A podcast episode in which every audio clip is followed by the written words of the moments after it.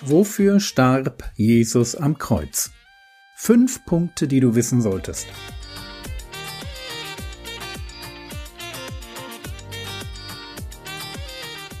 Theologie, die dich im Glauben wachsen lässt, nachfolge praktisch dein geistlicher Impuls für den Tag. Mein Name ist Jürgen Fischer und heute geht es um die kleinen Sünden, die wir täglich tun.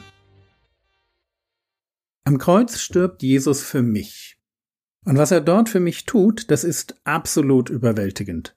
Bisher kennen wir Begriffe wie Vergebung, Rechtfertigung und Erlösung. Begriffe, die sich alle um mein Verhältnis zur Sünde drehen. Da wird die Schuld meiner Sünde gesühnt. Da wird der zu Recht Angeklagte freigesprochen. Da wird die Macht der Sünde gebrochen. Aber das Kreuz kann noch mehr. Sünde ist nämlich nicht nur eine Sache der Vergangenheit. Sünde gibt es auch heute in meinem Leben. Sünde ist so sehr eine Realität, dass der Herr Jesus uns sogar auffordert, sie täglich zu bekennen. In diesem Leben werden wir Sünde nie ganz los. Ein neues Herz und Gottes Geist stecken in einem alten Körper. Und solange das so ist, haben wir nur zwei Möglichkeiten. Wir können entweder uns selbst betrügen und so tun, als wären wir sündlos, oder wir lassen uns Tag für Tag von den, und ich nenne sie mal, alltäglichen Sünden. Wir lassen uns Tag für Tag von den alltäglichen Sünden reinigen. Keine Sorge, ich bin für Heiligung. Ich bin sogar dafür, dass wir, wie es im Hebräerbrief heißt, der Heiligung nachjagen. Aber bei aller Heiligung müssen wir doch ehrlich festhalten, dass wir immer wieder Dinge denken, sagen und tun, die nicht in Ordnung sind. Als Jesus am Abend seiner Gefangennahme den Jüngern die Füße wäscht, kommt es zu einem Eklat mit Petrus. Erst will der nicht, dass Jesus ihm überhaupt die Füße wäscht, aber Jesus erklärt ihm dann, dass ohne das Füßewaschen es keine Gemeinschaft mit ihm gibt. Jesus sagt, wenn ich dich nicht wasche, so hast du kein Teil mit mir. Und als er das hört, da will Petrus plötzlich auch die Hände und den Kopf gewaschen bekommen.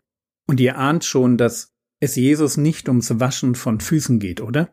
Das Waschen der Füße ist ein Bild. So wie wir uns im Sommer, wenn wir mit Sandalen durch den Wald laufen, unweigerlich die Füße dreckig machen, so können wir nicht in dieser Welt leben, ohne uns, und zwar egal wie sehr wir uns anstrengen, täglich zu versündigen. Das geht von den verborgenen Sünden, die ich gar nicht merke, über oberflächliche dumme Entscheidungen vorbei an der Unterlassungssünde bis hin zur lustvollen Übertretung. Es wird sich alles an Sünde im Leben eines Christen finden. Wir leben in einer völlig verrückten Spannung, die der Schreiber des Hebräerbriefes so ausdrückt. Hebräer 10, Vers 14. Denn mit einem Opfer hat er die, die geheiligt werden, für immer vollkommen gemacht. Seht ihr die Spannung? Wir sind gleichzeitig die, die geheiligt werden. Das ist ein Prozess. Und die, die für immer vollkommen gemacht sind. Das ist ein Zustand, ein Status. Wir sind als Kinder Gottes Heilige. Wir haben, um ein Bild aus der Offenbarung zu bemühen, wir haben unsere Gewänder gewaschen und sie weiß gemacht im Blut des Lammes. Unsere Namen stehen im Buch des Lebens. Und doch tun wir Sünde, jeden Tag und oft sogar dieselbe. Warum stellt uns Gott in diese Spannung? Warum stecke ich in einem Körper, in dem die Sünde wohnt und mit der Sünde auch die Versuchung und mit der Versuchung auch die böse Tat? Warum bekommen wir mit der Bekehrung nicht gleich einen Auferstehungsleib ohne Sünde? Warum müssen wir mit Paulus oft traurig bekennen, denn das Gute, das ich will, übe ich nicht aus, sondern das Böse, das ich nicht will, das tue ich. Römer 7, Vers 19. Die Antwort hat damit zu tun, dass Gott Interesse an einer echten Beziehung hat. Gott stellt uns in die Spannung, das Gute zu wollen und oft genug das Böse zu tun, damit wir Gnade verstehen. Wir sind nämlich nicht nur Begnadigte, ja, das ist der Status, dieses für immer vollkommen gemacht sein, sondern wir dürfen täglich zu Gottes Thron der Gnade kommen, um dort die Hilfe zu erhalten, die wir brauchen. Aber noch einmal zurück zur Fußwaschung. Die Fußwaschung ist ein Bild dafür, dass wir es täglich nötig haben, dass Gott uns die Sünde vergibt. Johannes 13, Vers 10, Jesus spricht zu ihm, Wer gebadet ist, hat nicht nötig, sich zu waschen, ausgenommen die Füße, sondern ist ganz rein, und ihr seid rein. Seht ihr wieder die Spannung? Wir sind rein, bis auf die Füße. Etwas später im Verlauf des Abends wird Jesus sagen, ihr seid schon rein um des Wortes willen, das ich zu euch geredet habe. Das Evangelium reinigt uns, aber jeden Tag will uns der Herr im Bild die Füße waschen, sprich unsere Sünden vergeben. Wofür starb der Herr Jesus am Kreuz?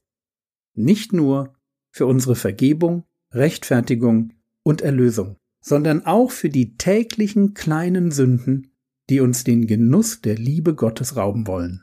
1. Johannes 1, Vers 7 Wenn wir aber im Licht wandeln, wie er im Licht ist, haben wir Gemeinschaft miteinander, und das Blut Jesu, seines Sohnes, reinigt uns von jeder Sünde. Wenn wir im Licht wandeln, reinigt uns das Blut Jesu, sein Sterben am Kreuz, fortwährend von jeder Sünde. Frage, wie wandelt man im Licht? Ganz einfach, man versteckt seine Sünde nicht. Oder lesen wir weiter. 1. Johannes 1, die Verse 8 und 9. Wenn wir sagen, dass wir keine Sünde haben, betrügen wir uns selbst und die Wahrheit ist nicht in uns. Wenn wir unsere Sünden bekennen, ist er treu und gerecht, dass er uns die Sünden vergibt und uns reinigt von jeder Ungerechtigkeit. Das ist Wandel im Licht. Das ist Leben aus Gnade. Ich weiß um Gottes Treue und Gerechtigkeit und ich bekenne täglich meine Sünde. Weil ich weiß, dass Gott mir vergeben und mich reinigen will. Und was ist die Grundlage für diese tägliche Reinigung von diesen Sünden? Das Blut Jesu. Dass ich mit einem guten Gewissen und einem gereinigten Herzen vor Gott stehen darf. Dass ich jede Sünde bekennen darf. Wissen darf, dass sie mir vergeben wird. Das alles findet seinen Ursprung im Blut Jesu. Wäre er nicht für mich gestorben, würde meine Sünde bis in alle Ewigkeit wie Dreck an mir kleben. Aber so, wie es jetzt ist, mit dem Kreuz darf ich rein sein. Salomo fragt zu Recht in Sprüche 20, Vers 9, Wer darf sagen, ich habe mein Herz reingehalten, ich bin rein von meiner Sünde? Und die Antwort lautet keiner. Ohne Jesus bin ich einfach verloren. Aber mit ihm darf ich jeden Tag erleben, wie er mir meine Sünden vergibt, wie er mich reinigt, wie er treu und gerecht mit mir umgeht und wie er mich mit der Freude beschenkt, aus Gnade zu leben.